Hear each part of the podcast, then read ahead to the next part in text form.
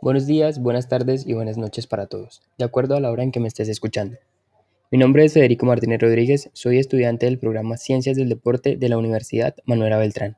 En el episodio de hoy analizaré los resultados obtenidos en las pruebas iniciales. Empecemos.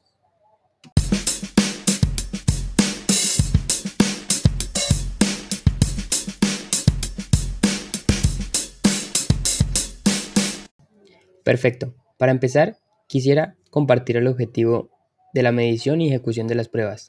Este es diagnosticar el estado físico y antropométrico inicial y así reconocer el proceso deportivo de cada persona. Se miden por medio de las tablas de varimación o el porcentaje de logro. Con estas pruebas logramos evaluar cuatro capacidades físicas básicas, como la velocidad, la fuerza, la resistencia y la flexibilidad, y así tener un diagnóstico más eficaz, íntegro y óptimo. El primer paso fue tomar unas medidas esenciales y muy fáciles como nuestra edad, estatura y peso.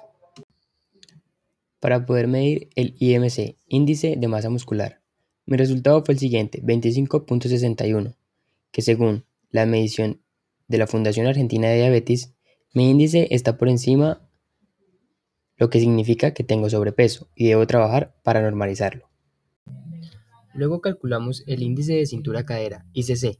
Mi resultado fue de 0.87, lo que indica, según la tabla de riesgo del portal Tausaude y el porcentaje del recurso en clase, el cual es 0,78 a 0,94 para hombres, lo que quiere decir que estoy bien o dentro del rango estándar. ICC. La primera prueba fue recogida de pica, en el que se tenían que registrar dos resultados por mano. Mi intento 1 con la mano derecha fue de 28 centímetros y el 2 24. Según la tabla del portal IF Deportes, lo que me ubica entre el P10 y el P5, mucho más abajo del estándar del P50, que corresponde a 12,5. Con la mano izquierda, el resultado fue del primer intento 15 centímetros y del segundo de 17 lo que me ubica en el P50 y el P25, mucho más cerca del estándar.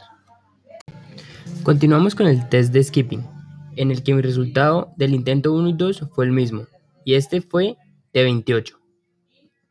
Colocando, según la tabla de variación del portal IF, IF Deportes, en el estándar P50, que corresponde a 14,89 repeticiones por pierna, lo que significa un desempeño normal.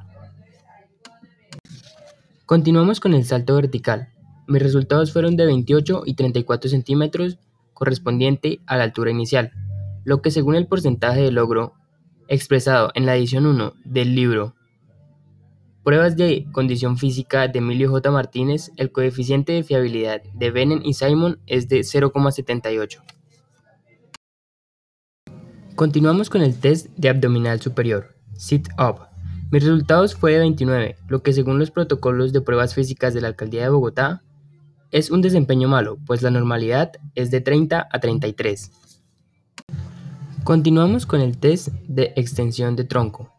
Mi resultado fue 49 repeticiones en un minuto y mi valoración personal es un resultado aceptable, ya que no encontré ninguna tabla de variación específica para este ejercicio. Seguimos con el test push-up.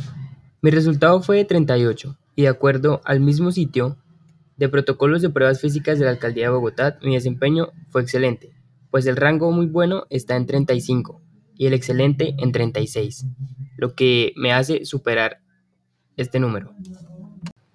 Continuamos con el test de squat. Mi resultado fue de 43, lo que según el portal de evaluación de resistencias muscular, en su tabla de variación mi desempeño fue excelente, pues este está en más de 34 repeticiones. Como uno de los últimos steps, teníamos el test de burpees. Mi resultado fue de 21 repeticiones, lo que según Víctor Gadea en su tabla de variación es malo, pues el rango normal es de 31 a 40. Como penúltimo test, tenía el conocido test de Cooper.